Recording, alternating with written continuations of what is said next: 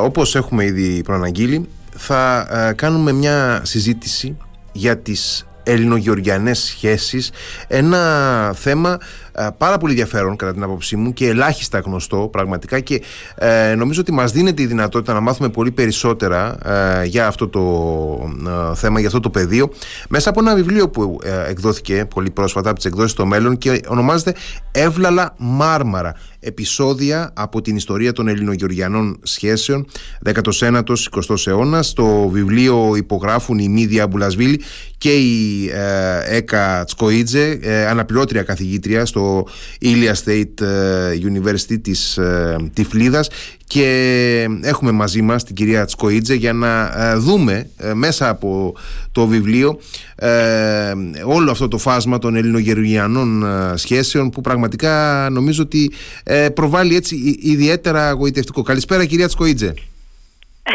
Καλησπέρα. Ευχαριστώ πάρα πολύ και για την πρόσκληση και για το ενδιαφέρον που δείξατε για το βιβλίο που προαναγγείλατε. Ευχαριστώ πάρα πολύ. Ε, εγώ λοιπόν ευχαριστώ για άλλη μια φορά για, τη, για το χρόνο σας ε, και που είστε μαζί μας. Λοιπόν, να, να ξεκινήσω από τον τίτλο «Εύλαλα Μάρμαρα». Ε, από πού προέρχεται ο τίτλος; Ε, μάλιστα. Ο τίτλος έχει έτσι μια ιστορία ε, από πίσω του και θα την πω ολόκληρη. Ε, εντάξει δεν θα περιοριστώ μόνο σε δύο-τρεις προτάσεις γιατί ε, στον τίτλο είναι όλο το ζουμί να το πούμε έτσι ναι, του βιβλίου. Λοιπόν ένα από τα πολύ σημαντικά τμήματα του βιβλίου είναι ημερολόγιο ενός υψηλοβαθμού αξιωματικού στρατιωτικού παράγοντα Γεωργιανού ο οποίος έζησε στο πρώτο μισό του περασμένου αιώνα, του 20ου αιώνα.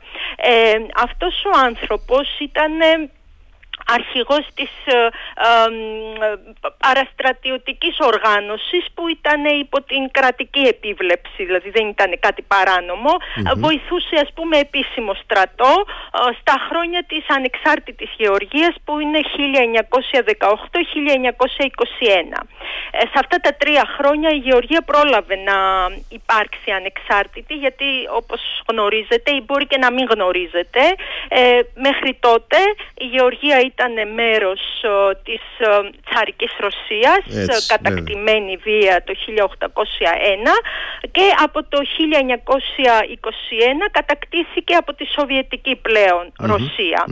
Τα ενδιάμεσα υπήρχε μια αναλαμπή έτσι ιστορική που η Γεωργία πρόλαβε να χτίσει ε, ένα κράτος σε αυτά τα χρόνια ε, αυτός ο άνθρωπος ήταν αρχηγός αυτής της οργάνωσης που βοηθούσε τον επίσημο στρατό γιατί είχε πάρα πολλά προβλήματα η Γεωργία τότε με όλους τους γειτονες Ε, μετά την κατάκτηση της Σοβιετική η κυβέρνηση αυτή διώχθηκε το 1921 και ζήτησε πολιτικό άσυλο από τη Γαλλία κάτι οποίο εγκρίθηκε και εγκαταστάθηκαν σε ένα χωριό κοντά στο παρισι Αυτός ο άνθρωπος, το όνομα του ακού, ακούει στο Βαλεριάν Βάλικο Κιουγέλη, ε, ήταν μαζί με αυτή την διωγμένη κυβέρνηση και παρόλο που κάπως διασώθηκε να το πούμε έτσι, είχε ε, τύψεις γιατί άφησε την πατρίδα του σε μια πάρα πολύ δυσμενή κατάσταση γιατί τα πρώτα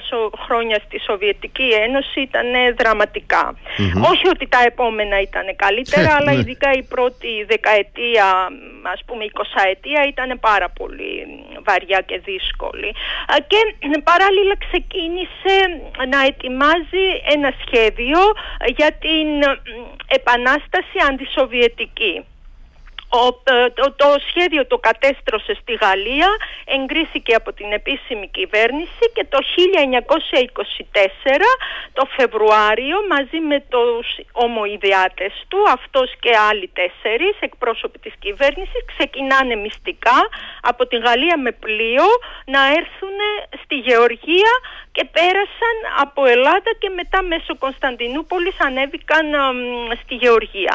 Από Ελλάδα κάνανε δύο στάσεις στην Αθήνα και στον Πειραιά και στη θεσσαλονικη Και από ό,τι φαίνεται το πλοίο έτσι ήταν στο λιμεναρχείο για κάποιες ώρες και εκμεταλλεύτηκαν αυτές τις ώρες και στην Αθήνα ανέβηκαν στην Ακρόπολη. Και τη φωτογραφία που βλέπετε που υπάρχει στο, εξώφυλλο, ναι, ναι, ναι, ναι, ναι. Είναι, ναι, ναι, είναι η φωτογραφία που ε, έβγαλαν οι πέντε κατά την επίσκεψή τους ε, ε, που κράτησε λίγες μόλις ώρες κοντά από τον μπροστά από τον Παρθενώνα.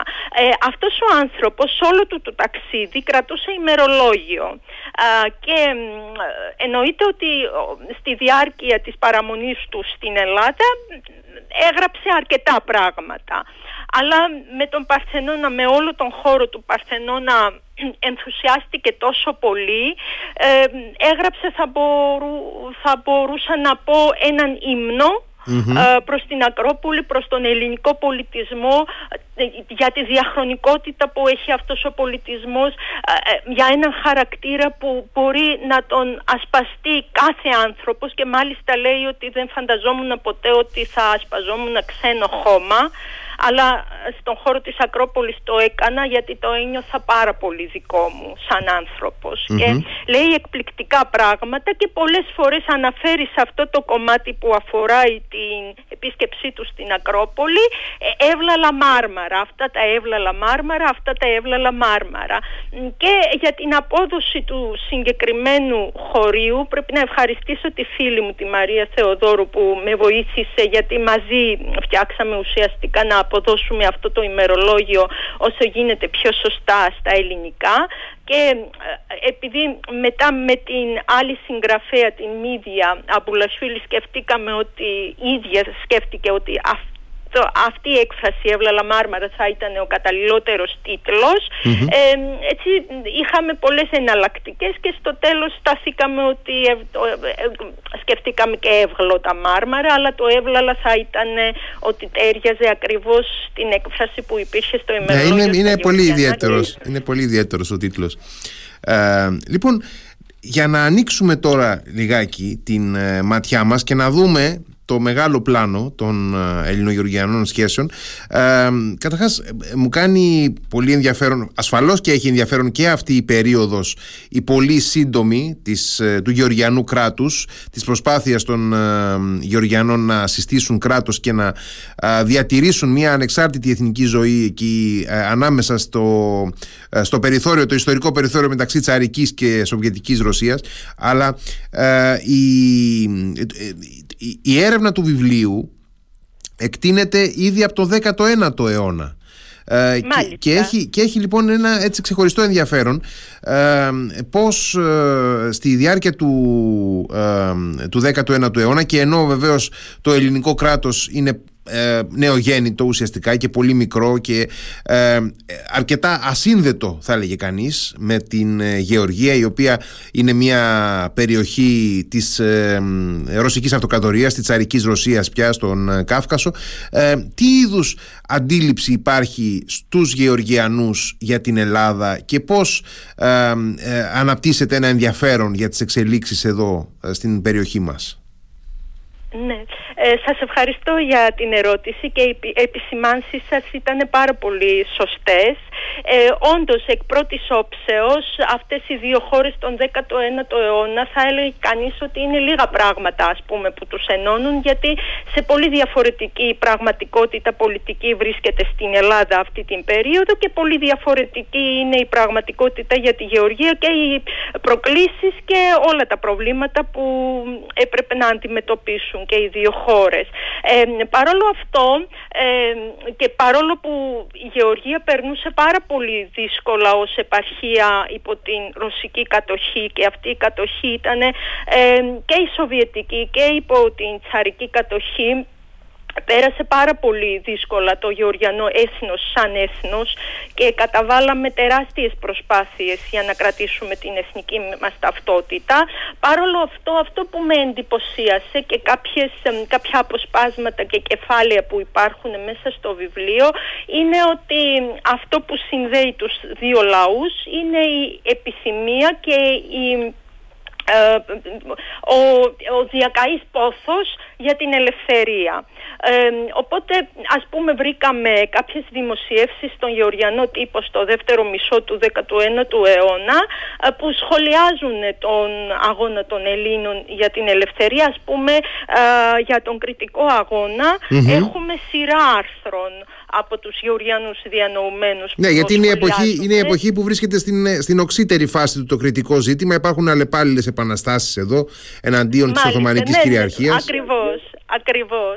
Ακριβώς και ειδικά ας πούμε κριτικός αγώνας βρέθηκε στο ενδιαφέρον των γεωργιανών διανοουμένων και μάλιστα ο πατέρας του έθνους Ηλία Τζαβτζαβάτζε αυτός ο άνθρωπος που έζησε τον 19ο αιώνα και είναι η σημαντικότερη μορφή στην ιστορία της γεωργίας και μάλιστα το πανεπιστήμιό μου το όνομά του φέρνει ας πούμε mm-hmm. τιμητικά αφιερωμένος σε αυτόν ε, αυτός έχει γράψει και αναλύουμε ένα από τα άρθρα του και αυτό που με συγκίνησε ιδιαιτέρως και μάλιστα εκτίμησα αυτόν τον άνθρωπο ακόμα περισσότερο που ε, πώς προσεγγίζει το θέμα. Δηλαδή στο τέλος δεν λείπουν και τα συναισθήματα αλλά στην αρχή δίνει έτσι ένα ιστορικό πλαίσιο αναλύει ότι το αίτημα των κριτικών είναι δίκαιο και ιστορικά τεκμηριωμένο και στο τέλος παίρνει την ξεκάθαρη θέση ότι ναι η Κρήτη πρέπει να απελευθερωθεί και πρέπει να ενωθεί με την Ελλάδα γιατί εκεί είναι η θέση της.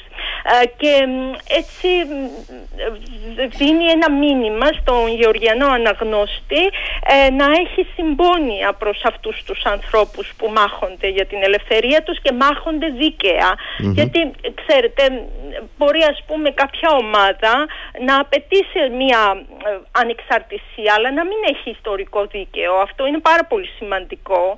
Οπότε ξεκινάει την ανάλυση του ζητήματος από αυτή τη σκοπιά και αφού καταλήγει ότι είναι απολύτως τεκμηριωμένη η ο πόθος τους και το αίτημά τους πολιτικό μετά με έναν πολύ συναισθηματικό τρόπο τους στηρίζει και σαν να οθεί και τους Γεωργιανούς να έχουν έτσι μια συμπόνια για αυτούς τους ανθρώπους που περνούσαν δύσκολα.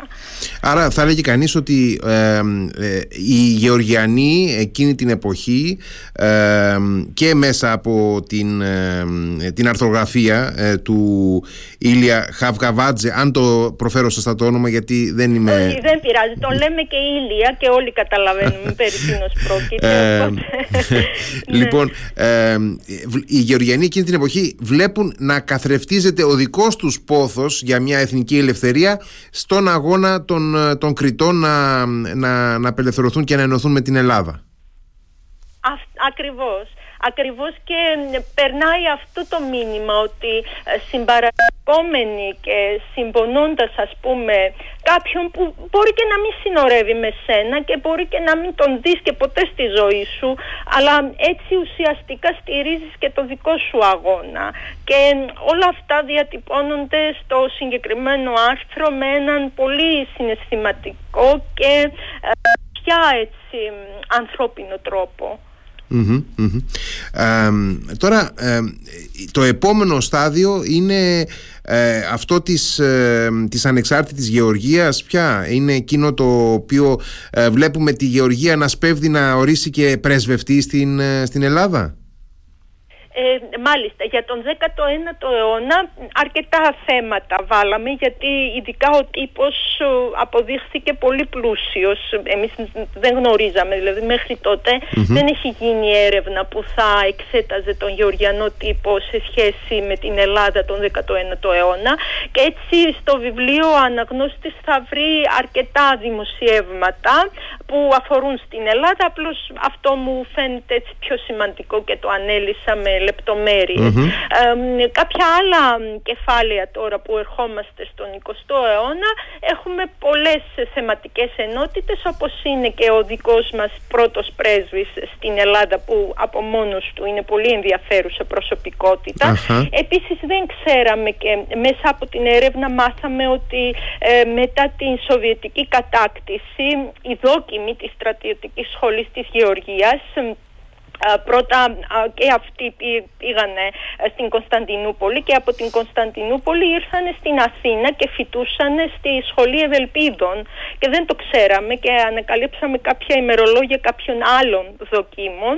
Και έτσι βρήκαμε αρκετά ενδιαφέροντα στοιχεία και εκεί. Απλώς μετά το 21 επειδή η Ελλάδα είχε δικά της προβλήματα αναγκάστηκαν να εγκαταλείψουν την Ελλάδα και στο, τελικά πήγανε στην Πολωνία και εγκαταστάθηκαν εκεί. Αλλά αυτούς τους μήνες που πέρασαν στην Αθήνα οι γεωργιανοί δόκιμοι ε, και αυτοί οι μήνες στη ζωή τους παρέμειναν έτσι ανεξίτηλοι και υπάρχουν αναφορές πάρα πολύ ε, ανθρώπινες και σημαντικές και από αυτούς. Ε, επίσης να πω τώρα, ε, βέβαια θα πάω πάλι στο, στο προηγούμενο στάδιο της συζήτησης, στο 19ο αιώνα, αλλά μου έκανε ιδιαίτερη εντύπωση ο τίτλος της εφημερίδας στην οποία ε, αρθρογραφούσε για το κριτικό ζήτημα ο Ήλια που ο τίτλος ήταν της εφημερίδας Ιβέρια. Ε, Ιβέρια, που, ναι. ναι, ναι, που είναι η Ιβυρία η Ιβυρία ονόμαζαν ε, την Γεωργία η Βυζαντινή. Η Βυζαντινή μάλιστα. Η, το, το Ανατολικό Γεωργιανό κράτος, βασίλειο, ε, κατά το Μεσαίωνα για τους Βυζαντινούς αναφέρεται ως Ιβυρία. Έτσι είναι το όνομα της χωρας μου, το Μεσαίωνα, στις ελληνικές Σωστά. Και το γνωρίζουμε ότι αυτή είναι η ιστορική ονομασία της Γεωργίας στα, στις ελληνικές και όχι μόνο στις ελληνικές και σε άλλες, αλλά οι Έλληνες καθιέρωσαν, μπορούμε να το πούμε έτσι. Και πολλά, ας πούμε, υπάρχει και ξενοδοχείο Ιβέρια και πολλά και αυτή ήταν η πιο εθνικού περιεχομένου εφημερίδα τον 19ο αιώνα γιατί ο ε, εκδότης ε, και επιμελητής και βασικός αρθρογράφος ήταν ο Ήλια. Ε, τώρα μετά το 1921 λοιπόν η Γεωργία ενσωματώνεται ε, στην ε, Σοβιετική Ένωση, την ε, νεοσύστατη Σοβιετική Ένωση και ουσιαστικά ακολουθεί τη μοίρα όλων των, των χωρών οι οποίες συναποτελούν αυτή τη, την, την Ένωση εν πάση περιπτώσει και αποκόπτεται από τον ε, κόσμο, σπάβει να έχει ανεξάρτητη εθνική ζωή, αλλά βλέπουμε μια, όπως ε, μας την αναλύσατε, μια ε, προσπάθεια δημιουργίας αντισοβιετικής, αντισοβιετικού κινήματος κλπ. Αλλά από ό,τι καταλαβαίνω αυτή η προσπάθεια γρήγορα αποτυγχάνει. Στη συνέχεια οι, οι Γεωργιανοί αναπτύσσουν κάποιο εθνικό κίνημα ε, κρυφά, ε, μυστικά ή εν πάση περιπτώσει ε, η σοβιετική εξουσία καταπνίγει κάθε είδους έτσι, προσπάθεια για εθνική ζωή. Γιατί να μην ξεχνάμε ότι ήδη από τα τέλη της δεκαετίας του 20 σιγά σιγά οι, οι τύχες, ο έλεγχος του σοβιετικού καθεστώτος καταλήγει στα χέρια ενός Γεωργιανού, έτσι, του Στάλιν ναι, να πούμε Γεωργιανής προέλευσης. Γεωργιανής προέλευση. Ο ίδιος, ναι, δεν πολύ χαιρότανε για την καταγωγή του. Οπότε, ο ίδιος αυτό προσδιοριζόταν Ρώσος με, με γεωργιανή καταγωγή έτσι. Αυτό Α, μάλιστα. Ε, εντάξει, από την άλλη οι άνθρωποι σαν και αυτόν νομίζω δεν έχουν ούτε πατρίδα, ούτε γονείς, ούτε τίποτα ιερό γιατί πατρίδα και γονείς και οικογένεια είναι ιερά πράγματα και νομίζω ότι εμοχαρείς άνθρωποι δεν έχουν ε, όλα αυτά που προείπα. Τέλος πάντων, ναι, ήταν γεννημένος στη Γεωργία ε, και μεγαλωμένος αλλά σαν ε, ε, επαναστατικός παράγοντας ουσιαστικά διαμορφώθηκε στη Ρωσία ήταν αρκετά νέος όταν έφυγε από τη Γεωργία και εντάχθηκε μετά σε όλους αυτούς τους κύκλους. Ναι, ήταν γεωργιανής καταγωγής και μάλιστα όταν ανέλαβε αυτός στην εξουσία από τη, μετά τον θάνατο του Λένιν το 1927 η ζωή όλων των ανθρώπων στη Σοβιετική Ένωση έγινε πάρα πολύ δύσκολη και δύσκολη είναι πολύ έτσι απλή λέξη σε σχέση με αυτό που παίρνουσαν οι άνθρωποι. Αλλά γενικότερα στη Γεωργία υπήρχε διπλή και τριπλή πίεση γιατί αυτός έπρεπε να αποδείξει στην κεντρική εξουσία ότι δεν έχει αισθήματα ε, προς τη μικρή του πατρίδα και ασήμαντη γιατί έτσι φαινόταν ας πούμε σε αυτό τον τεράστιο χάρτη. Οπότε έπρεπε να δείξει πιο πολύ σκληρότητα ε, προς τα πράγματα στη Γεωργία. Και ναι, αυτή η επανάσταση του 1924 ήταν η μεγαλύτερη σε έκταση και ως προς, τα, στον, ως προς τον αριθμό των μελών. Ε, μετά μία δεκαπενταετία ήταν αρκετά δύσκολη με καταστολές και εκτελέσεις και εκτοπισμούς και εξορίες και όλα αυτά. Μετά ξεκινάει δεύτερος παγκόσμιος πόλεμος. Εντάξει, παράλληλα υπήρχαν μικρές ομάδες ούτως ώστε να υπάρχει μια προσπάθεια αφύπνισης αλλά πολύ αποτυχημένες γιατί οι Σοβιετικοί πλέον τις μυστικές υπηρεσίες τις είχαν ανεβάσει σε άλλο και ουσιαστικά δεν μπορούσε ούτε καν να σκέφτεσαι, ας πούμε, είχες την εντύπωση ότι ξέρουν ακόμα και αυτά που σκεφτόσουν. Αλλά από τη δεκαετία του 50 ξαναξεκινάει αυτό το κίνημα και συνδέεται με τον πρώτο πρόεδρό μας Ζουιατ Καμψαχούρτια ο οποίος ήταν τότε πάρα πολύ νέος ε, και από τη δεκαετία 60 και 70 οι αντιφρονούντες έτσι τους αποκαλούσαν στο στη Σοβιετική Ένωση και υπήρχαν, δεν υπήρχαν μόνο στη Γεωργία, σε όλες τις δημοκρατίες της Σοβιετικής Ένωσης. Ναι, ξανά έκαναν πάρα πολλές προσπάθειες υπόγειες ούτως ώστε να υπάρχει αυτή η αφύπνιση και ε, να ενημερώσουν τον κόσμο ότι, γιατί εμάς στο σχολείο μας δίδαξαν ότι η ενσωμάτωση στο Σοβιετική Ένωση ήταν εθελούσια και με τα βαΐων και κλάδων πήγαμε εκεί αλλά ουσιαστικά ήταν βίαιοι και έπρεπε να γνωρίζουμε όλα αυτά τα πράγματα και ξαναξεκινάει μετά η πολύ έντονη, το πολύ έντονο αντισοβιετικό κίνημα από το 1985 περίπου, 86 που καταλήγει στην κήρυξη και στην αποκατάσταση της ανεξαρτησίας το 1991. Λοιπόν, ε, επειδή θέλω να κάνω κανένα δυο ερωτήματα έτσι και να μην σας διακόψω θα, θα κάνουμε μία μικρή διακοπή τώρα να πάμε, σε ένα σύντομο να πάμε σε ένα σύντομο διάλειμμα για να επιστρέψουμε γιατί θέλω, θέλω να, μου, να μου πείτε μετά ε, για όλες αυτές τις, ε, τις χρήσεις και αναπαραστάσεις του μύθου των αργοναυτών, του, του Χρυσόμαλου Δέρατος κτλ. Γιατί βλέπω ότι έχει ένα κομμάτι το βιβλίο ε, ιδιαίτερα αφιερωμένο σε αυτού του είδους τις, ε, τις αναφορές. Λοιπόν, ε, πάμε στο σύντομο διάλειμμα και επιστρέφουμε. Radio Me 88,4 Επιστροφή στις αναλύσεις. Συζητάμε με την Έκα Τσκοίτζε για ε, τις ελληνογεωργιανές σχέσεις. Και ε, ήθελα λοιπόν κυρία Τσκοίτζε να, να μιλήσουμε για όλες αυτές τις ε, ε, αναπαραστάσεις και χρήσεις του, της μυθολογίας βλέπουμε ε, να αξιοποιείται ο μύθος των, των αργοναυτών για με, με, με έναν έτσι ιδιαίτερο τρόπο ε, μάλιστα. Ε, να πούμε ότι η Κολχίδα είναι ιστορική Δυτική Γεωργία. Οπότε αυτός ο μύθος είναι και μια σημαντική πηγή, ίσως σημαντικότερη για τη μελέτη τη, της αρχαιότητας του δυτικογεωργιανού χώρου. Ναι και δείχνει και μια, δείχνει και μια επαφή, ναι. δείχνει μια, μια επαφή ανάμεσα στον ελληνικό χώρο, στον ελλαδικό χώρο ας το πούμε έτσι και τον, και τον Κάφκασο τη, τη σημερινή Γεωργία. Ναι. Έτσι είναι ακριβώς και ε, είναι ένας μύθος που ε, πώς να το πω, μας κάνει πολύ περήφανους που αποτυπώθηκε ο δυτικογεωργιανός χώρος στην ελληνική μυθολογία ε, και υπάρχουν ας πούμε κάποια συγγράμματα και αρχαίοι συγγραφείς που αναφέρονται σε αυτό και όπως προείπα είναι βασική πηγή για τη μελέτη του δυτικογεωργιανού χώρου. Ε, επομένως όλοι αυτοί οι όροι που συνδέονται με την αργοναυτική εκστρατεία Κολχίδα γιατί είναι το όνομα του βασιλειου τα αρχαία χρόνια. Ε, η Μίδια που εντάξει είναι και το όνομα της φίλης μου και αρκετά διαδεδομένο όνομα στην Γεωργία. Ε, οι θείες της, η Κύρκη και Πασιφάη. Όλο αυτό αναπαράγεται και είναι πολύ, έτσι έχει πολύ έντονη παρουσία αυτός ο μύθος ακόμα και στη σημερινή ε, αλλά δύο ιστορίες που βρήκαμε και βάλαμε μέσα στο βιβλίο είναι ότι δεν ξέρω αναφέραμε, αυτό ανακάλυψε η Μίδια, η άλλη συγγραφέας, γιατί είχαμε χωριστεί τα θέματα. Κάποια θέματα τα δούλεψε εκείνη, κάποια θέματα εγώ.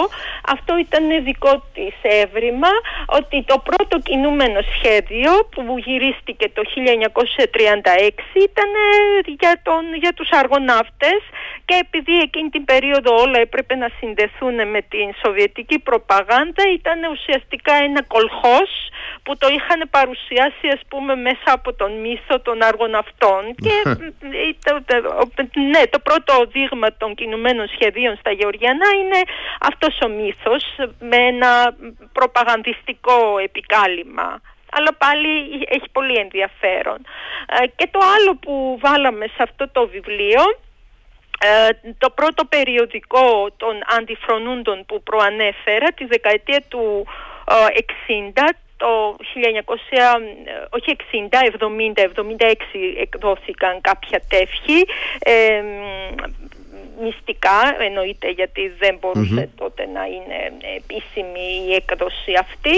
Ε, αυτό το πρώτο περιοδικό το ονόμασαν πάλι Χρυσομαλονδέρας στα Γεωργιανά που σημαίνει ότι και αυτό το κίνημα έτσι συνέδεσε όλο το πνεύμα, το, το πνεύμα της ελευθερίας που έπρεπε να προβάλλει το περιοδικό και βρήκανε ότι για τον τίτλο αυτός ο τίτλος θα ήταν ο καταλληλότερος.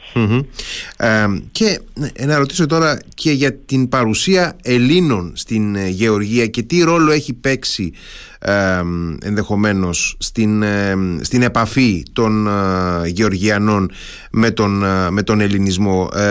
Ποιοι Έλληνες ήρθαν στη Γεωργία ποιοι ενδεχομένως παραμένουν ακόμα ποια υπήρξε η αλληλεπίδραση; Ε, μάλιστα. Ε, ε, αντιλαμβάνεστε ότι είναι πολύ μεγάλο κεφάλαιο ναι, και ναι, θα ναι. προσπαθήσω να το πω έτσι όσο πιο σύντομα ε, γίνεται. Οι Έλληνες, τώρα το, για το σύγχρονο κίνημα μιλάμε, δεν μιλάμε ούτε για το Μεσαίωνα ούτε για, ναι, το, όχι, τώρα, για, για, την ναι, ναι, αρχαιότητα. ναι, ναι, για τη σύγχρονη εποχή. Ναι, ναι, ναι, ναι, άρχισαν να έρχονται στα γεωργιανά εδάφη με τους ρωσοτουρκικούς πολέμους και επειδή κάποια Κάποιες, κάποια γεωργιανά εδάφη ήταν τότε μέρος της Οθωμανικής Αυτοκρατορίας μετακινήθηκαν δηλαδή μέσα στην Οθωμανική Αυτοκρατορία και εγκαταστάθηκαν στα ιστορικά γεωργιανά μετά όταν έγινε μετά από κάποιους ρωσοτουρκικούς πολέμους απελευθέρωση και ξαναπέρασαν αυτά τα εδάφη από την Οθωμανική Αυτοκρατορία στη Ρωσική αλλά ως ιστορικά εδάφη της Γεωργίας ε, ουσιαστικά είναι η δεκαετία του 1840-50 που έρχονται τα πρώτα κύματα ε, και μετά κάπου δηλαδή πολύ έντονη ήταν ε, το κίνημα των ποντίων κάπου 80, 90 και αρχές του 20ου αιώνα. Δηλαδή πάρα πολλοί πόντιοι έρχονται στο βατουμ προτιμανε τις παραθαλάσσιες περιοχές, λογικό είναι. Από πού έρχονται, από ποιες περιοχές έρχονται; από τον Πόντο, Πόντο περισσότεροι. Γιατί αν δείτε στο χάρτη ε, το Βατούμ ε, που είναι νοτιότερο λιμάνι της Γεωργίας είναι το κοντινότερο μεγάλο λιμάνι στην Τραπεζούντα. Μάλιστα. Οπότε για αυτούς ήταν πολύ εύκολο ε, να έρθουν σε αυτές τις περιοχές. Και έτσι ήταν πάρα πολύ δραστήριοι οι Έλληνες, ειδικά επί της Τσαρικής Ρωσίας πάρα πολύ δραστήριοι και μάλιστα ένας Έλληνας έγινε και βουλευτής μετά, Ιωάννης Πασαλίτης λέγεται, είναι πολύ γνωστό πρόσωπο. Ναι, ήταν και, ήταν και ένας από τους ηγέτες της, ε, της ΕΔΑ, της ε, Ενιαίας Δημοκρατικής Αριστεράς. Πολύ σωστά, μάλιστα, ε, γιατί μετά τη Σοβιετικοποίηση εγκατέλειψε και αυτός τη Γεωργία και εγκαταστάθηκε στην Θεσσαλονίκη ε, και είναι αυτός που ήταν εκλεγμένος με το κυβερνητικό κυβερνών κόμμα, το Γεωργιανών που ήταν σοσιαλδημοκρατικό δηλαδή παρόλο που σε αυτές τις εκλογές συμμετείχε και ε, κόμμα των Ελλήνων, έτσι λεγόταν ας πούμε, ήταν 15ο κόμμα που συμμετείχε, αυτός συμμετείχε με το κυβερνών ε, και υπάρχει και η υπογραφή του ε, στην, σε αυτό το έγγραφο της κήρυξης της ανεξαρτησίας του 18.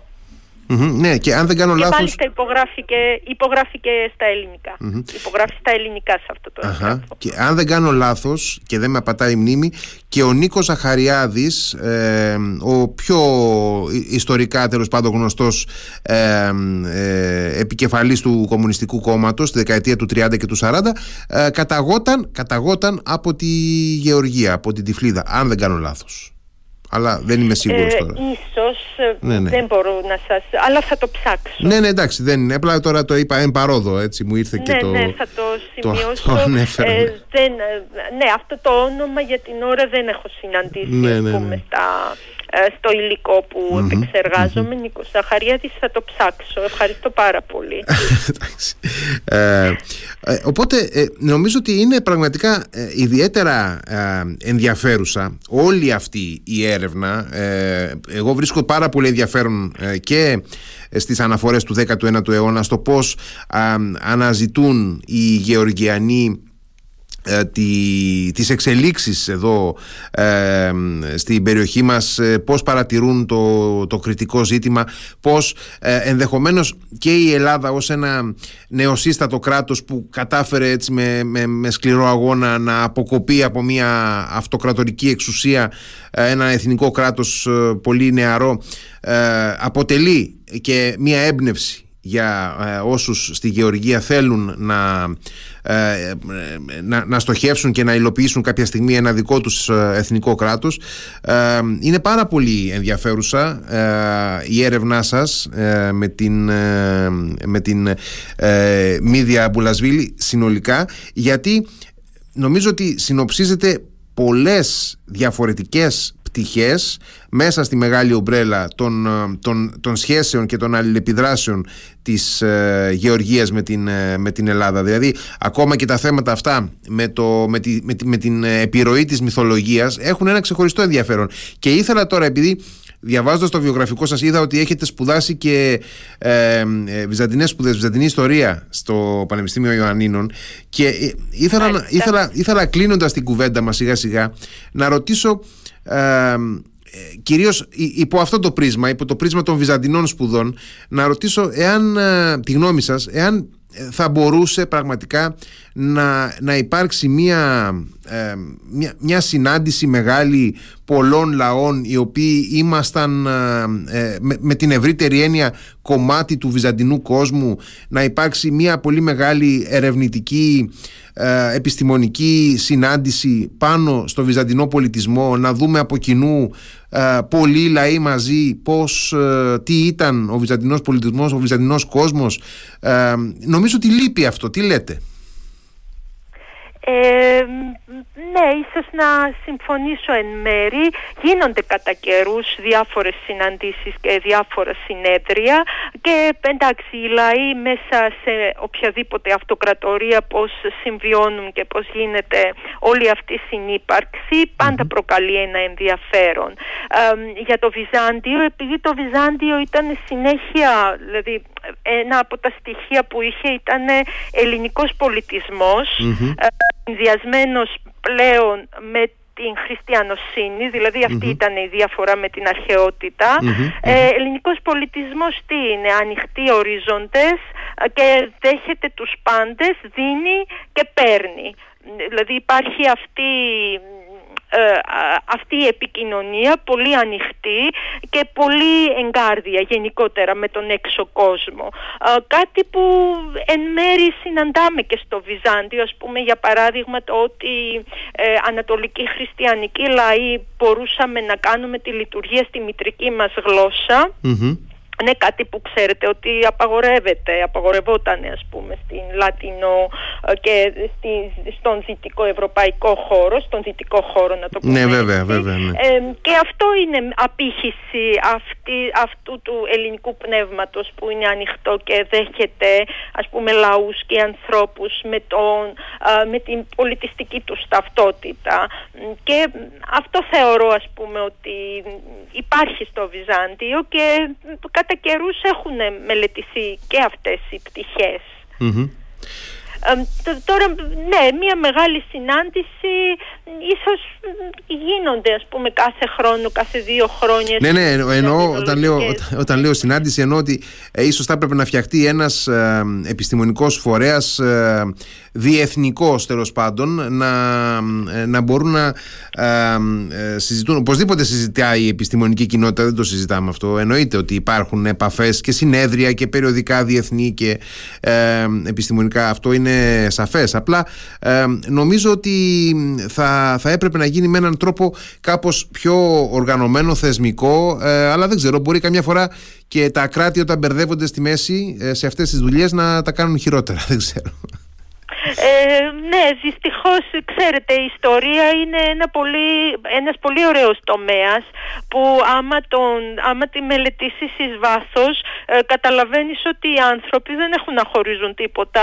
Αλλά δυστυχώς από τις μεγάλες δυνάμεις και έτσι ιδεολογικά είναι το πιο ισχυρό όπλο στα χέρια διάφορων ε, ε επιτίδιων και η ιστορία μπορεί να γίνει και το πιο δυνατό όπλο έτσι να δημιουργήσει και εριδες και πολλές φορές και αιματηρές συγκρούσεις. Δυστυχώς. Ε, ναι από την άλλη συμφωνώ μαζί σας γιατί υπάρχει έτσι ναι, επειδή Βυζάντιο συμπίπτει χρονικά με το Μεσαίωνα. Καμιά φορά το παίρνει μπάλα αυτή η έκφραση με το Μεσαίωνα που οι άνθρωποι ε, νομίζουν ότι ήταν μόνο σκοτάδι και τίποτα άλλο. Ναι, ναι. υπάρχει αυτή η προκατάληψη, ναι, υπάρχει ακόμα βεβαίως. Ναι, προκατάληψη και ίσως προς αυτή την κατεύθυνση ε, και ειδικά στην Ελλάδα ίσως θα ήταν προτιμότερο να γίνει μια προώθηση να ξέρουν και απλοί άνθρωποι πόσα πράγματα έχει δώσει στην ανθρωπότητα όχι μόνο ο αρχαίος ελληνικός ελληνικός πολιτισμός αλλά και μεσαιωνικός που είναι το Βυζάντιο. Έτσι είναι. Ευτυχώς υπάρχει, υπάρχει μεγάλη κινητικότητα επιστημονικά στον κόσμο. Βλέπουμε πολλές ωραίες εκδόσεις. Υπάρχουν ε, ε, και επιστημονικά κέντρα κλπ. Γίνεται μια, μια καλή επιστημονική δουλειά και μαθαίνουμε διαρκώς ε, περισσότερα και για το Βυζάντιο. Κυρία Τσκοίτσα, σας ευχαριστώ πάρα πολύ. Να αναφέρω ξανά το βιβλίο Εύλαλα Μάρμαρα ε, από εσάς ε, τη καθηγήτρια Έκα Σκοίτζε και την ε, Μίδια Μπουλασβίλη. Σε μετάφραση γιατί αξίζει να πούμε και τις μεταφράστριες. Είναι η κυρία Άννη Βεβαίως αξίζει βέβαια είναι γιατί μία μεταφραστρια ναι είναι και θερμή υποστηρίκτρια και χάρη σε αυτήν βρήκαμε τη χρηματοδότηση Άννη Ουτζιλαουρή που εργάζεται στο, στη Γεωργιανή Πρεσβεία στην Αθήνα. Αυτή στήριξε το βιβλίο και αυτή ήταν που έτσι συνέβαλε αποτελεσματικά να δει φως και η ελληνική μετάφραση και η άλλη αν είναι γκογκοχία. Ναι. Και σας ευχαριστώ που τις δώσατε αυτή την ευκαιρία να αναφέρω και τις μεταφράστριες. Λοιπόν, να είστε καλά. Ευχαριστώ πάρα πολύ για τη συζήτηση που είχαμε.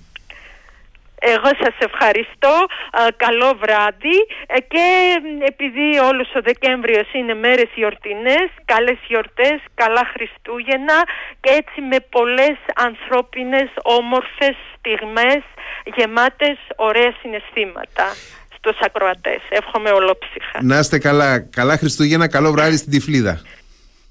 Καλά Χριστούγεννα, καλό βράδυ στην Αθήνα. Στο, στο Ηράκλειο είμαστε, εντάξει. Ναι, ναι, γεια σας. Α, στο Ηράκλειο, ναι, εντάξει, ναι, ναι, συγγνώμη. Στο, και στο το Ηράκλειο. Ίδιο, το ίδιο κάνει, το ίδιο κάνει. Α, μάλιστα, α, δεν το ήξερα και πόσα πράγματα είπαμε για την Κρήτη. Για την Κρήτη, είδατε, ναι, ναι, ναι. Τίποτα δεν είναι τυχαίο. ναι, ναι, α, και κλείνοντας να πω, κλείνοντας, κλείνοντας γιατί θα το, θα το ξεχνούσα, ε, να πω ότι έχω εκπλαγεί από το πόσο εξαιρετικά ελληνικά μιλάτε. Ε, δηλαδή, οπωσδήποτε περίμενα, περίμενα ότι θα μιλούσατε καλά ελληνικά αλλά μιλάτε άψογα ελληνικά, οπότε ε, πρέπει να το πω. Ευχαριστώ πάρα πολύ, είχα καλό δάσκαλο και πολύ αγάπη και πολύ προσπάθεια. Να είστε καλά. Ευχαριστώ, ευχαριστώ να είστε καλά, γεια σας.